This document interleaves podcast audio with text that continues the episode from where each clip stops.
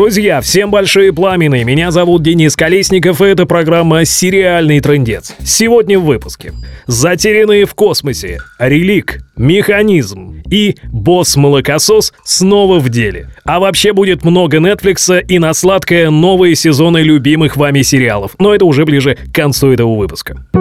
Начну я сегодня с сериала, о котором мы еще не рассказывали, а стоило бы. Речь идет о британской криминальной драме под названием «Релик», которая стартовала у себя на родине еще в сентябре прошлого года. Но мировая премьера состоялась только-только вот на этой неделе на телеканале Cinemax. То есть он прям вообще не новый день? Ну я же говорю, для Британии и для пользователей торрентов, наверное, это не совсем новый сериал. А вот для всего остального легального мира он только-только вышел. Главные герои этого шоу — детективы Гэбриэл Мерком и его напарница Элейн, которые расследуют серию убийств. Любопытно, что история эта рассказывается, так сказать, в обратном порядке, устанавливая причины и восстанавливая события, которые привели к целой цепи преступлений. Что-то подобное когда-то было в фильме «Помни», но тут немножко другая история, хотя и рассказывается также задом наперед. Ты день меня что-то совсем запутал. То помни, то не помни, то релик. Таков был план, Зинаид Петровна. Этого еще название этого сериала задом наперед не пробовали прочитать. Вот удивитесь-то. В главных ролях здесь красотка Джоди Белфур и Ричард Дормер, знакомый поклонникам сериала «Игра престолов» как Лорд Молния,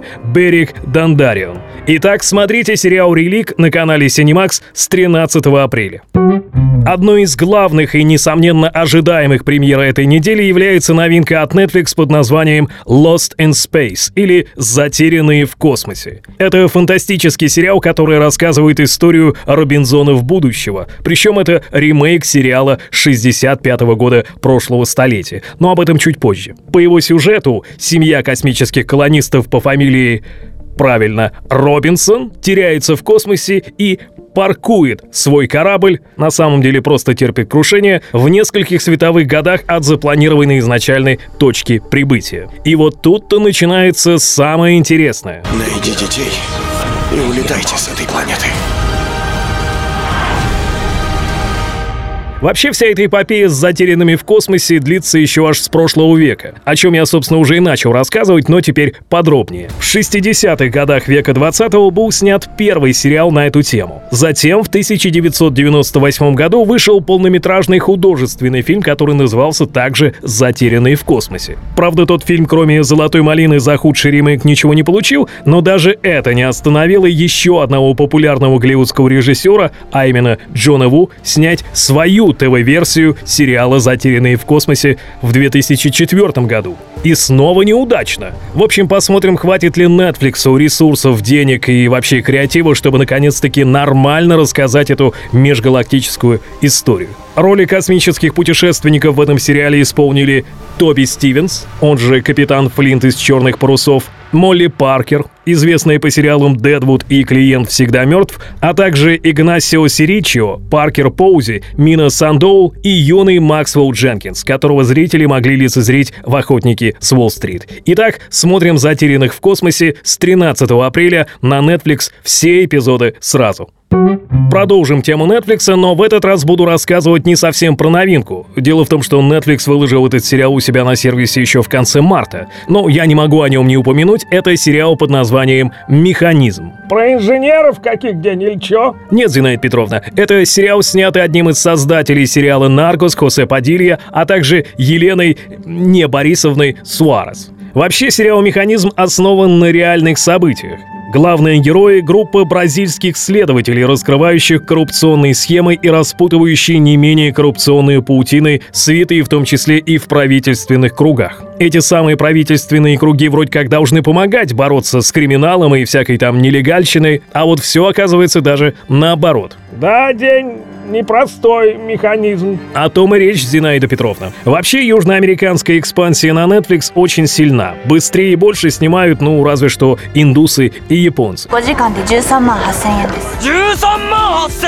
Но те скорее берут э, количеством, нежели качеством. При том, что «Наркос» показал, что можно снять абсолютно мозговыносящую историю, которую просто не можешь перестать смотреть, потому что хочется узнать, ну что там дальше и чем же все закончится. При том, что судьба Пабло Эскобара была известна и до этого. Но тем не менее ты смотришь до последней минуты, чем же все закончится.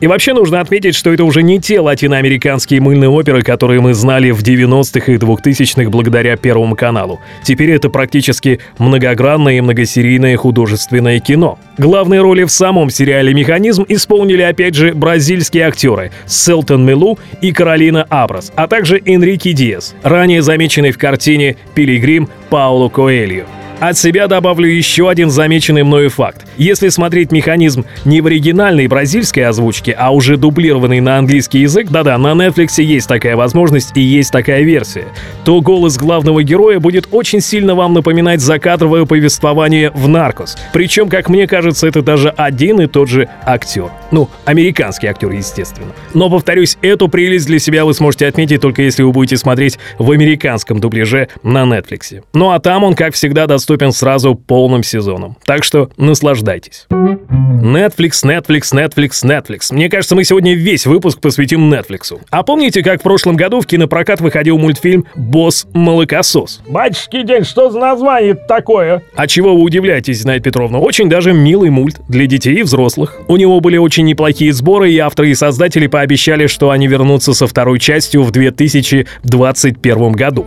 И что вы думаете делает Netflix? Что? Netflix договаривается со студией DreamWorks, и они выпускают у себя в сервисе первый сезон мультсериала «Босс-молокосос» снова в деле. Скажу честно, я не смотрел все серии этого мультсериала, мне хватило и пары-тройки из них. Сразу видно, что проект этот явно коммерческий, и при этом ожидать большого потока взрослых шуток, какие были, например, э, в полнометражном фильме год назад. Докладные меняют мир.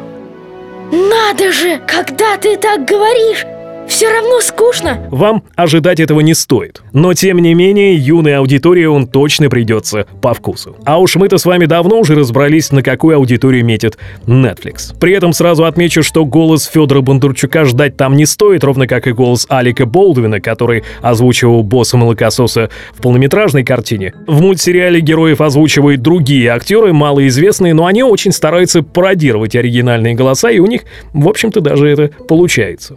We are back to work, Templeton. Hello, you beautiful baby corp. Yes, boss? Reporting for duty. Hi, boss's brother. Are they always this friendly?